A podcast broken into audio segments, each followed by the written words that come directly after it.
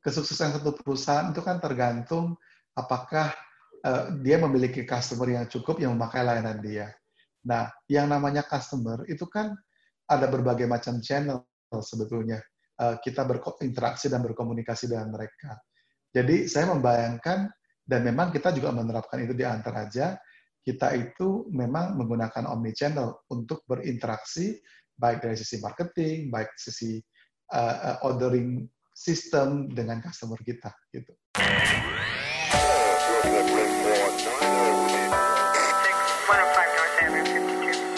Face to face.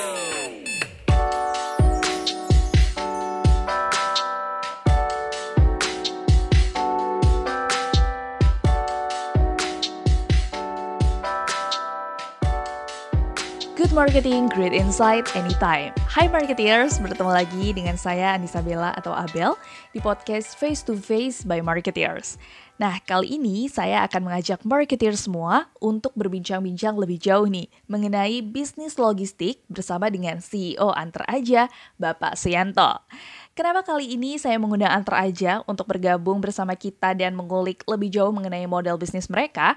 Hal ini karena memang kami dari Marketeers melihat bahwa Antar aja ini membawa sebuah warna baru bagi industri logistik di Indonesia, di mana mereka ini menawarkan sebuah diferensiasi yang menghadirkan model bisnis yang hybrid, yang menggabungkan antara dua model bisnis logistik yang secara umum nih udah ada di pasaran. Nah, teknologi yang diusung sama Antar aja ini bersifat end-to-end juga, di mana memungkinkan konsumen, kemudian juga kurir, dan berbagai pihak yang terlibat di dalam pengiriman paket itu untuk bisa memantau status pengirimannya itu secara real time. Jadi bukan cuma online ya, ini kan jelas berbeda nih. Online, kalau biasanya online berarti it's just kita cek aja di online dan itu ada. Tapi kalau antar aja ini kita bisa lihat semuanya secara real time dan transparan di mana seperti kita ketahui transparansi ini menjadi suatu pekerjaan rumah yang memang belakangan ini masih kerap dijadikan PR lah oleh banyak pemain logistik uh, di Indonesia. Nah, penasaran seperti apa model bisnis logistik yang dijalankan oleh Antar Aja? Langsung aja kita mengobrol lebih jauh bersama dengan Bapak Suyanto melalui platform Zoom. Halo Pak Suyanto, apa kabar nih Pak? Halo Abel, baik kabarnya. Terima kasih. Terima kasih banyak Pak udah meluangkan waktunya di era new normal ini untuk bergabung sama marketeers. Tetap produktif ya Pak? Yes, siap. Oke, nah kita akan mengulas lebih jauh nih Pak mengenai landscape industri logistik di Indonesia, kemudian juga aku juga penasaran nih implementasi teknologi di bidang uh, logistik ini sudah sejauh mana sih Pak menurut Bapak dan uh, antar aja sendiri sudah sejauh mana juga gitu mengimplementasikannya serta yang terakhir kita akan membahas topik yang juga nggak kalah menarik yakni Omni. Mungkin langsung aja kita masuk nih Pak ke obrolan kita. Pertama, aku mau tanya dulu mungkin seputar model bisnis antar aja ini. Karena antar aja kan masih terbilang newcomer gitu ya Pak, dibandingkan dengan para pemain lain di bisnis logistik. Nah, positioning, differentiation, dan branding apa yang sebenarnya dibawa antar aja di antara kompetisi bisnis logistik di Indonesia, Pak? Oke, okay, thank you, Abel. Jadi gini, antar aja itu uh, memang kita late entrance ya kalau di industri ini. Kalau kita bicara mengenai uh, bisnis pengiriman paket gitu ya. Nah, uh, kita punya satu strategi bahwa ketika kita masuk sebagai late entrance, kita seharusnya melakukan sesuatu yang berbeda nih.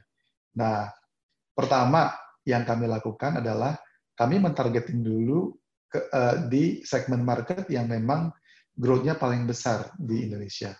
Nah, segmen apa? Yang jelas adalah segmen e-commerce. Kalau kita lihat, pengiriman paket e-commerce itu sangat besar, sangat tinggi gitu. Dan uh, ini mungkin sudah berlangsung uh, eh, 4-5 tahun terakhir, walaupun masih cukup tinggi pertumbuhannya. Apalagi uh, di awal tahun ini Indonesia uh, mulai ada case COVID di bulan Maret, justru secara nggak langsung itu mengakselerasi uh, bisnis uh, orang beli online atau melalui e-commerce. Nah, itu itu uh, bagaimana saya melihat industri ini. Nah, cara kita masuknya, uh, kita kebetulan memang percaya bahwa dengan teknologi itu kita bisa create uh, value yang berbeda. Jadi kalau kita bilang ngomong kirim paket gitu misalnya, Pengiriman paket itu industri yang sudah lama, dari dulu-dulu juga udah ada. Dan semua orang tahunya ya seperti itulah pengirim paket. Nah, yang kami lakukan, kami menggunakan teknologi untuk mengubah customer experience. Jadi, yang tadinya orang kirim paket itu sangat manual, misalnya dia harus pergi ke gerainya, harus ngantri, ditulisin paketnya, tungguin di counter untuk masukin data, eh, kami mengubah dengan cara bahwa semua proses itu dilakukan di rumah saja gitu semuanya hanya dipesan lewat application bayarnya melalui cashless dan nantinya ada kurir kami yang kami sebut Satria itu yang datang menjemput nah bayangkan pertama convenient gitu kan lebih nyaman nggak usah ke mana-mana kedua juga secara cost dan waktu lebih murah karena nggak perlu ada biaya tambahan kalau kita ke gerai kan harus pergi dulu, biaya parkir, nungguin waktunya. Nah, ini yang kita rubah sebetulnya. Mungkin itu sedikit dulu kali ya, Abel ya. Oke, Pak. Nah, berarti mulai beroperasi kalau nggak salah ini sejak Maret 2019 ya, Pak? Betul, betul. Kalau kita lihat sampai hari ini, kira-kira udah berapa banyak sih Pak daerah yang dijangkau sama Hunter aja? Terus ada berapa banyak paket yang udah dikirimkan sampai hari ini dan jumlah tenaga kerjanya nih Pak, satrianya udah ada berapa banyak sih Pak? Iya. Jadi uh, ketika kita mulai di Maret 2019, memang kita trial gitu ya, artinya kita nyoba prosesnya kita. Uh, di awal ketika kita mulai, uh, itu kita sebenarnya baru mulai di Jabodetabek saja. Tapi itu di bulan Maret. Terus berkembang, berkembang sampai sekarang, kita itu sudah ada di 30 provinsi di seluruh Indonesia, kita sudah ada di lebih dari eh, 400-an kecamatan sebetulnya. Jadi seluruh Pulau Jawa, uh, kabupaten dan uh, kota Madia kita sudah ada. Jadi kita memang berkembang cukup cepat. Kita punya titik operation lebih dari 260-an titik di seluruh Indonesia.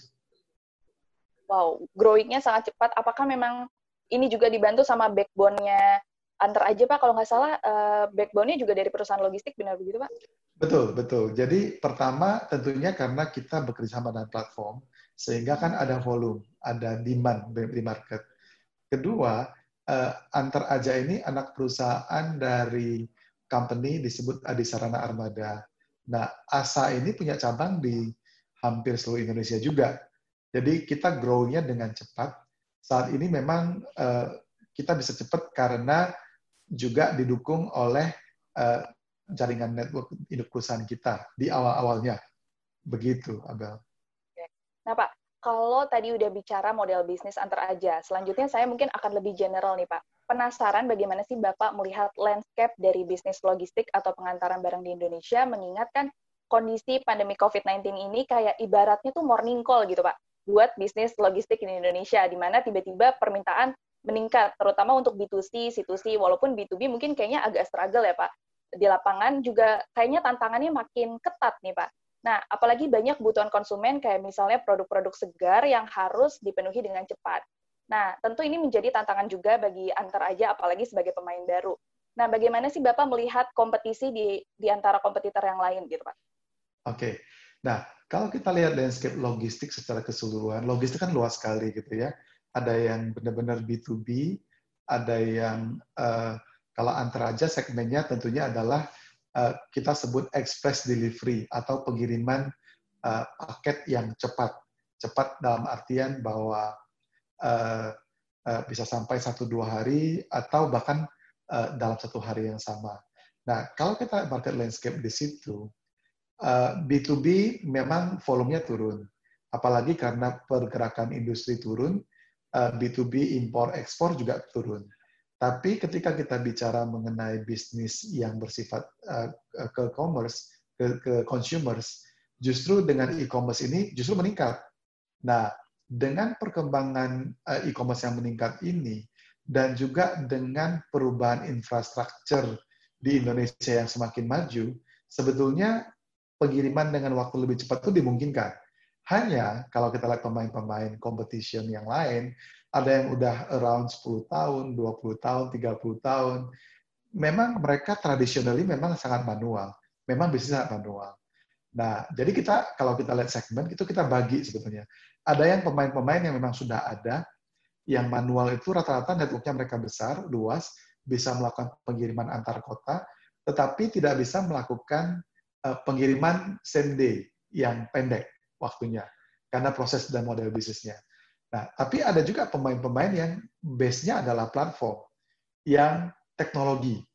Nah, tapi karena mereka nggak punya network, ya mereka hanya bisa mengirimkan dalam kota dan nggak bisa lebih dari satu hari. Nah, sementara melihat kesempatan itu antara aja itu mengcombine dua-duanya. Jadi kita mengcombine itu. Gitu, Abel. Jadi di situ uh, kayak strength point-nya dari antara aja ya, Pak? Jadi Betul. kalau misalnya Bapak mention sebenarnya bisnis logistik ini kayaknya udah nggak bisa lagi ya Pak, uh, kayak bekerja dengan cara lama, sekedar memposisikan diri sebagai kayak ibaratnya kurir atau operator pengantar barang tuh kayak udah nggak bisa ya Pak. Percaya nggak Pak kalau harus ada value edit yang diberikan? Pasti, pasti, sangat yakin. Karena kalau kita lihat market demand-nya sudah semakin uh, tinggi gitu ya, awareness orang terhadap bahwa kalau saya beli barang itu harus cepat, harus ketahuan lagi di mana sekarang posisinya. Dan memang uh, wajar kalau customer itu semakin demanding. Karena sekarang teknologi, karena kita terbiasa dengan semuanya instant gitu ya. Ngomong harus segera dijawab, instant messaging gitu. Nah, jadi pemain-pemain itu juga harus bisa bertransformasi. Karena kalau enggak, mereka layanan mereka akan menjadi lebih uh, kurang value-nya ketimbang yang pemain-pemain baru yang siap dengan teknologi ada lagi mungkin Pak pertanyaan dari saya yang mungkin agak cukup sensitif.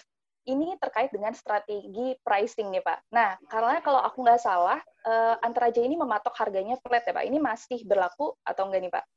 Ya, jadi begini. Uh, uh, kan kita ada berbagai jenis layanan. Ada layanan yang regular service yang pada umumnya 2-3 hari atau tergantung ke kota mana, itu bisa lebih panjang. Ada yang uh, next day, which is hari ini di pick up, besok akan sampai. Nah, kalau yang dua ini memang kita mengikuti norma yang sama dengan di pasar, yaitu dengan harga per kg basis, per kilogram basis. Nah, ada produk kami yang unik yang kami sebut same day delivery. Same day delivery ini nggak semuanya bisa main, karena bisnis modelnya nggak, uh, yang lainnya mungkin karena biasanya bukan di pick up tapi harus di drop off, sehingga mau nggak mau ya same day nggak bisa jalan. Nah, kalau kita, karena nature-nya adalah semua paket dijemput, kita itu bisa memberikan same day service. Tapi dengan harga kita flat, dibandingkan kompetitor lain yang semakin jauh, semakin mahal jaraknya. Nah, kenapa bisa seperti itu? Karena kami memiliki network sebetulnya. Jadi itu kekuatannya di sana. Dengan teknologi dan bisnis model kita, dengan network, kita bisa membuat harga itu jadi flat. Nah, bisnis logistik ini kan bukan hal baru, tapi antar aja masuk dengan kayak brandingnya tuh sebagai uh, perusahaan logistik yang mengedepankan teknologi. Kurang lebih seperti itu ya, Pak. Kira-kira sampai sejauh mana sih Pak penerapan teknologi oleh antar aja ini dibandingkan dengan kompetitor lain? Terus juga apakah teknologinya ini emang di-develop sendiri atau mungkin melibatkan pihak lain? Oke, jadi kalau kita bicara mengenai antar aja, antar aja itu kalau saya boleh bilang istilah saya adalah digital native. Jadi waktu kita bangun pun memang native company-nya adalah digital. Artinya apa? Artinya teknologi itu kita pakai bukan hanya untuk menyiapkan uh, uh, sistem atau proses untuk melakukan pengiriman paket, tapi termasuk ke dalam monitoring, memanage paket, proses bekerja di back end, semuanya tuh digital native. Jadi kita sudah uh, siapkan itu sebetulnya. Nah, teknologi sejauh apa? Teknologi yang kita terapkan adalah uh, dari awal kita bangun, uh, ada yang memang kita belajar uh, dengan partner gitu ya. Kita belajar di awal-awal kita dibantu oleh mereka. Mereka uh, sudah berpengalaman di industri kurir lebih dari 20 tahun. Tetapi kita juga memiliki tim sendiri jadi tim IT kita juga cukup kuat sehingga kita bisa melakukan produk development terus-menerus. Jadi kalau Mbak Bel lihat eh, setiap saat kita mengembangkan bisnis baru terus lagi. Nah, contoh yang terbaru yang sekarang kita lakukan adalah kita itu melakukan pengiriman same day, jadi di hari yang sama Jakarta Bandung. Jadi kalau bisa saya pengen beli uh, Batagor Bandung gitu, saya bisa pesan pagi ini dan sampai ke rumah saya. Nah itu memungkinkan. Oke. Memakan uh, waktu berapa lama tuh, Pak? Uh, 10 jam. Nah, Pak, aku juga penasaran nih, Pak, terkait dengan topik Omni. Nah, Bapak percaya nggak sih, Pak, kalau misalnya kesuksesan bisnis ini, ya saat ini tuh ditentukan banget sama kemampuan perusahaan atau organisasi tersebut untuk bisa menerapkan Omni ini? Uh, iya, pasti. Karena sekarang ini sebetulnya gini, kesuksesan satu perusahaan itu kan tergantung apakah uh, dia memiliki customer yang cukup yang memakai layanan dia. Nah, yang namanya customer itu kan ada berbagai macam channel sebetulnya. Uh, kita berinteraksi dan berkomunikasi dengan mereka. Jadi saya membayangkan dan memang kita juga menerapkan itu di antar aja. Kita itu memang menggunakan omni channel untuk berinteraksi baik dari sisi marketing, baik sisi uh, ordering system dengan customer kita gitu. Mungkin bisa dijelasin nih Pak, lebih jauh seperti apa sih Pak Omni versi antar aja okay. gitu, in terms of dari marketingnya, sales, uh, membangun engagement dan lain-lain. Iya, oke. Okay. Jadi kalau kita lihat dari uh, marketing ya, gitu ya. Nah, marketing, target market kita sebetulnya kan kita ini kan tadi saya jelaskan di awal, strategi kita adalah kita masuk ke e-commerce. Nah, kalau kita bicara e-commerce, tentunya uh, demografi uh, daripada customer kita udah jelas. Jadi uh, ada survei yang mengatakan bahwa uh, untuk usia millennials sampai mungkin umur 30-an 30-an tahun itu mereka adalah pemain besar atau customer besar yang membeli melalui e-commerce. Nah, dengan native mereka kita itu berkomunikasi komunikasi dengan mereka dengan berbagai channel. Yang pasti eh, media-media digital seperti Instagram, Facebook, TikTok, uh, web uh, application, semuanya kita pakai channel-channel itu, baik mengkomunikasikan mengenai produk, uh, campaign, dan lain-lain. Nah, jadi kami selain itu juga tetap melakukan channel offline ya. Jadi misalnya melalui billboard, untuk menaikkan brandingnya antar aja atau eh, PR kita melakukan PR juga uh, di media media-media online maupun offline. Tapi kita juga uh, masuk dengan berbagai hal. Jadi misalnya kayak uh, kita punya car branding di kota-kota besar untuk mengenalkan mengenai branding dan juga layanan kita. Ataupun kita melakukan benar-benar uh, on on the ground event. Waktu dulu ya sebelum sebelum adanya COVID, kita juga mensponsori event-event yang memperkenalkan produk kita.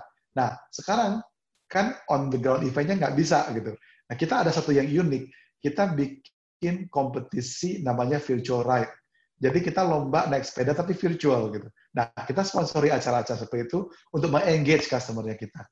Kira-kira seperti itu contohnya itu itu naik sepeda virtual maksudnya gimana itu pak model? Jadi uh, semua orang bisa lomba daftar ke satu ke ke satu komunitas ke aplikasinya, kemudian nanti masing-masing sepeda sendirian di rumah atau uh, di, rumah bisa statik, tapi juga di jalan masing-masing.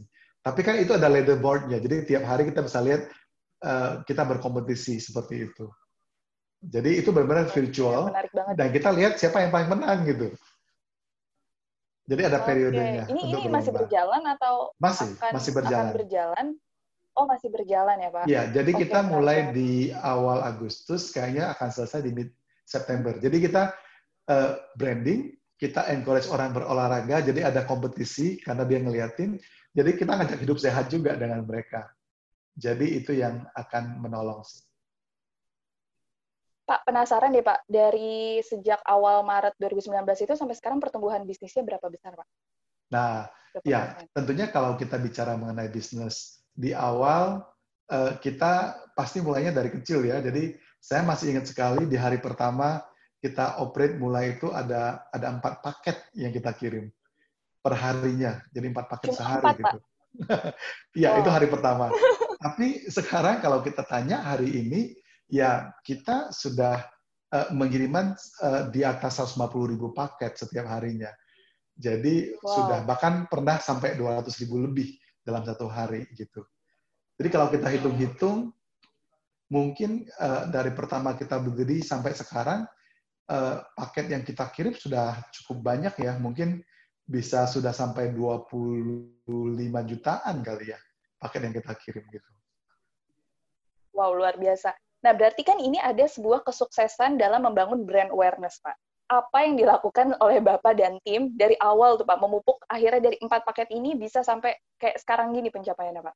Iya, pertama sebenarnya dimulai dari pemilihan brand. Jadi kenapa kita memilih brand antar aja, itu itu juga mengabarkan bisnisnya. Jadi udah nggak usah uh, apa namanya sibuk menjelaskan mengenai itu, itu artinya antar aja sesuatu yang berkaitan dengan antar.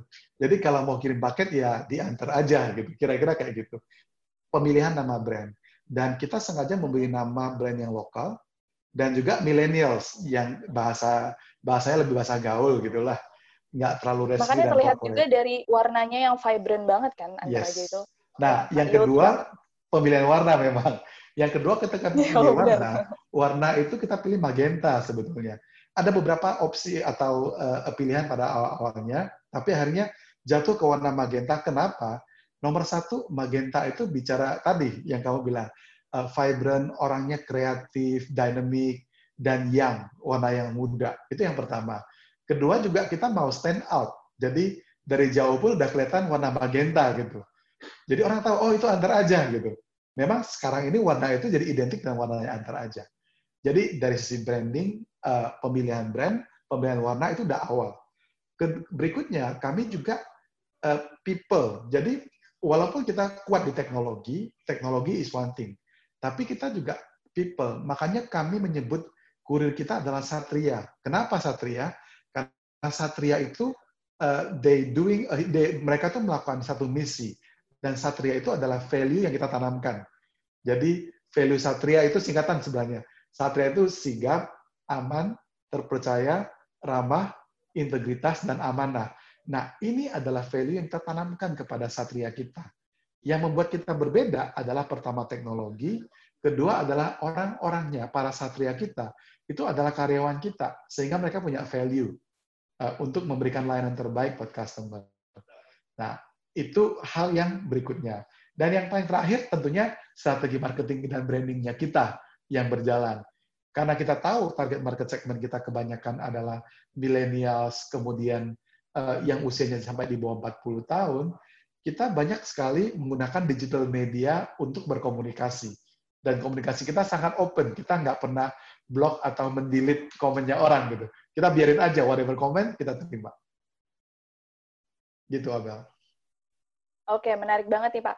Nah, Pak, bicara soal uh, perubahan perilaku customer nih, Pak tentunya pasti akan ada perubahan dari era sebelum COVID, terus akhirnya di masa karantina kemarin, terus sekarang kita di new normal. Itu Bapak ngerasa ada perbedaan nggak, Pak?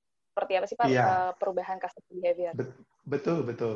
Jadi sebetulnya sebelum adanya pandemi COVID, kami kan mengenalkan satu apa bisnis model yang berbeda, yang sebetulnya pasti memerlukan perubahan behavior customer.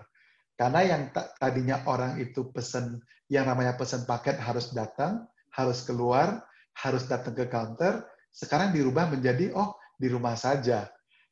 Eh, kita sebenarnya cukup beruntung karena dengan adanya peristiwa adanya COVID, kemudian orang-orang dihimbau untuk stay di rumah, sebenarnya edukasi kita itu dibantu. Jadi kita punya tagline atau hashtag namanya di rumah aja, itu benar-benar kan di rumah aja pakai antar aja gitu kan. Jadi nyambung gitu. Nah, itu yang sebenarnya kita terbantu. Kita melihat sekali acceleration yang tadinya orang yang uh, quote unquote rada gaptek bahkan yang di segmen di atasnya usia di atasnya pun sekarang mau nggak mau karena nggak bisa pergi ya coba setelah dicoba kok bisa kok enak nah sekarang jadi uh, kebiasaan karena ordernya ya pakai aja pakai aplikasi jadi itu membantu kami sih mempercepat adopsi uh, penggunaan aplikasi antar aja. Oke Pak, nah kalau bicara soal outlook-nya nih Pak, menurut Bapak, uh, mungkin bisa bicara juga dari sisi B2C, C2C, sama B2B ya Pak. Ke depannya sampai akhir tahun atau awal tahun depan akan seperti apa nih Pak? Uh, kami sih melihat gini, bahwa uh, kebiasaan orang belanja online itu mungkin akan stay. Jadi ya tentunya kita berharap bahwa kondisi pandemik ini segera berlalu dan kita semuanya Eh, bisa beradaptasi lagi gitu, bisa lebih terbuka atau lebih bebas lagi beraktivitas di luar. Namun kita melihat bahwa karena kita dalam 4-5 bulan terakhir itu uh, sudah terbiasa dengan uh, new normal mengirim paket, setelah kondisinya baik pun kita jadi lebih udah terbiasa. Jadi kami melihat bahwa uh, itu masih akan stay. Bahkan kami melihat bahwa banyak juga sekarang kebutuhan-kebutuhan orang mengirimkan paket-paket uh, yang isinya itu sayur, buah, makanan yang frozen. Nah, ini menjadi demand baru sebetulnya. Jadi jadi kita melihat bahwa ke depan ya eh, permintaan-permintaan seperti akan akan banyak akan banyak dan selain di platform e-commerce, social commerce yang orang jual dari Instagram atau Facebook itu juga akan banyak. Sekarang banyak jualan apa-apa dari dari online. Tapi mungkin banyak juga pemain yang belum sadar betul nih Pak. Sebenarnya uh, seperti teknologi seperti IoT itu bisa dimanfaatkan banget oleh mereka para pemain logistik gitu kan untuk mengakselerasi bisnis. Menurut Bapak memang apa sih Pak eh, potensi-potensi yang harusnya digrab oleh para players ini gitu Pak dalam hal ya. pemanfaatan teknologi di logistik? Betul, betul. Jadi jadi pertama rasanya eh, ketika kita bicara pemanfaatan teknologi, kita itu harus bisa eh, tantangan di logistik adalah gini, transparansi proses. Maksudnya gini, ketika kita contoh kirim paket, uh, kapan paketnya diambil, datangnya kapan, sudah sampai mana, kemudian akan nyampe nya tepat waktu apa enggak, buktinya dikirim udah benar apa enggak. Itu semuanya kan uh, harusnya bisa diperbantu dan diautomate dengan teknologi. Nah, itu yang sebetulnya kami lakukan di Antar Aja, dan itu yang membuat sebetulnya service value kita itu sangat baik. Karena kita juga dinilai tiap minggu sama eh, platform-platform e-commerce bagaimana performance-nya antar aja. Nah, dibandingkan yang lain, kami memberikan layanan yang paling tinggi sejauh ini terhadap servisnya. Kedua juga, kami memberikan transparansi baik kepada pengirim maupun penerima paket, statusnya itu real time. Jadi saya nggak pakai istilah online. Kalau online itu kan ya nanti bisa diakses lewat uh, uh, aplikasi. Kalau real time adalah pada saat kejadian langsung sudah diketahui. Nah, kenapa bisa seperti itu? Karena kami melengkapi tadi teknologi kan. Jadi setiap e, kurir atau satria kami itu dilengkapi dengan aplikasi di handheldnya mereka, dilengkapi dengan printer, e, dilengkapi dengan timbangan digital, dan handheld itu juga berlaku untuk scanner. Jadi misalnya saya ke rumah uh, Mbak Abel gitu ya, mau ngambil paket. Jadi Satria akan datang ke rumah, dia akan ambil paketnya. Jadi kalau Mbak Abel nggak tulis pun, nggak tulis alamat pengamanan pun udah oke okay, karena kita sudah ada di handheld kita oh ini jobnya dia tinggal klik dia lihat barangnya ada dia timbang kalau oke okay, ya dia tinggal print langsung di tempatnya tempat rumahnya Mbak Abel langsung dicetak uh, uh, stiker atau AWB-nya langsung di scan begitu dia scan informasi itu langsung muncul dilihat oleh Mbak Abel melalui aplikasi dan dilihat oleh penerima di aplikasi itu jadi itu yang saya sebut real time Hmm. Semuanya udah Jadi, otomasi banget ya Pak? Semua udah otomasi banget. Nah, kita secara manajemen, kita juga tahu, karena kurir kita punya SLA. Kalau dia begitu dapat job di, di uh, handphonenya dia, dia tidak boleh lebih dari jam berapa jam. Nah, kalau dia kurang atau dia terlambat, dia akan kena SLA dia sebagai kurir. Sehingga dia pasti ada ada uh, motivasi untuk datang pada waktunya dan harus di-scan. Karena kalau enggak ya berarti belum selesai gitu. Begitu sih. Itu ke kekuatannya kita di sana gitu. So what's next Promanter aja nih Pak? In terms nah, of marketing strategi, produk? Uh, uh, dari sisi produk, kami terus mengembangkan produk-produk baru. Jadi yang tadi saya cerita bahwa uh, kita sekarang mulai melihat uh, misalnya Bandung Jakarta itu kan dekat dengan jalan tol itu uh, bisa ditempuh sehingga same day delivery itu mungkin. Tapi kita juga minggu depan kalau nggak salah kita akan pernah servis yang sama di Joglo Semar, Jogja Solo Semarang. Karena itu dimungkinkan dengan adanya jalan tol sekarang yang udah udah cukup uh, baik. Itu dari sisi uh, uh, pengembangan uh, produk dan servisnya kita. Kita juga mengenalkan uh, delivery sayur, delivery buah. Jadi itu memastikan uh, produk servis yang berbeda Tapi dari sisi uh, marketing, kami akan terus uh, menggunakan omni-channel ini untuk mengenalkan produk-produk baru, mengedarkan uh, service-service yang unik kepada customer-customer kami. Mm-hmm. Gitu. Pak, saya pernah sempat ikut beberapa waktu lalu webinar Bapak sama ITB, SBM ITB, Pak. Nah, itu Bapak ya. juga sempat mention tuh Pak, kayaknya bakal ada inovasi baru juga kalau nggak salah bentuknya tuh jadi kayak box, tapi aku nggak terlalu paham sih Pak, itu gimana ya Pak? Iya, hmm. ya, betul. Nah, itu itu hal yang lain memang. Jadi kita itu sedang mengembangkan yang kita sebut dengan uh, contactless delivery. Jadi kita akan ada semacam box, semacam locker ya, tapi locker itu internet connected. Jadi dia terkonek ke internet. Di dalam box itu dia ada kamera, dia ada kamera, kemudian dia ada uh, uh, IP address sendiri. Nah, di awal yang sekarang kita lakukan, sebenarnya itu adalah untuk kurir kami. Kenapa untuk kurir? Karena masalah culture transition. Jadi box itu, kalau misalnya kurir saya itu kan nggak akan bergerak jauh dari area tertentu. Nah, daripada sekarang dia harus Eh, ke ke ruko atau ke titik yang lain, dia tinggal datang ke boxnya, dia scan boxnya, nanti boxnya akan terbuka, dia masukin paketnya di box itu, kemudian dia akan tutup lagi. Begitu dia scan dan dia tutup lagi, sistem kita udah tahu, oh yang masukin paketnya si A, jam segini, paket yang dimasuknya ada berapa. Sehingga pada akhirnya saya akan tahu di box itu ada berapa banyak paket yang ada, sehingga saya harus kirim uh, truk atau van atau bahkan motor gitu. Jadi lebih efisien. Nah, itu pengembangan awalnya. Uh, kita dalam waktu-waktu dekat nanti, kita akan coba sekarang tidak hanya oleh kurir kami, tapi oleh pelanggan-pelanggan yang kami pilih nantinya.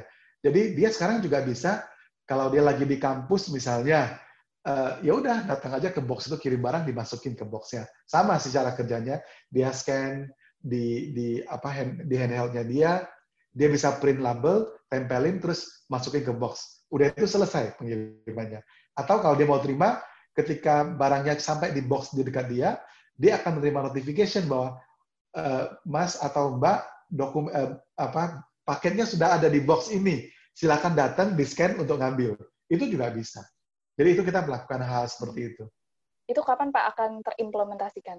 Untuk yang consumers uh, mungkin akan di Q3. Tapi kalau wow, untuk juga ya, Pak? Iya, untuk yang uh, uh, kurir itu sudah ada sebetulnya. Oh, sudah ada. Sudah ada lebih dari 20 titik di seluruh di, di Jakarta, di Bandung, di Surabaya, di Semarang sudah ada juga. So menyambung outlook yang tadi Pak, secara overall Bapak optimistiskah akan masih cerah sampai tahun depan, awal tahun depan? Iya, saya masih sangat yakin marketnya masih sangat besar. Sebetulnya kalau kita melihat market e-commerce, eh, ada satu studi yang bilang bahwa by 2024 jumlah paket yang akan terkirim itu dari e-commerce sekitar 1,6 miliar paket. Jadi masih sangat besar sekali. Dan ketika kita memberikan service yang baik, eh, customer akan punya demand atau ekspektasi lebih tinggi. Jadi yes. maunya uh, cepet sampainya. Jadi beli barang yang lebih mahal berani sekarang karena udah reliable gitu. Iya benar. Oke Pak, uh, mungkin tadi udah thank you banget Pak penjabarannya, uh, semuanya jelas, clear dan keren banget antar aja ini sebagai studi uh, studi kasus buat kita juga. Tapi sebelum menutup Pak, ada conclusion atau tips yang ingin disampaikan untuk para marketer semua? Uh, saya saya ingin uh, menjelaskan begini, mungkin tipsnya gini.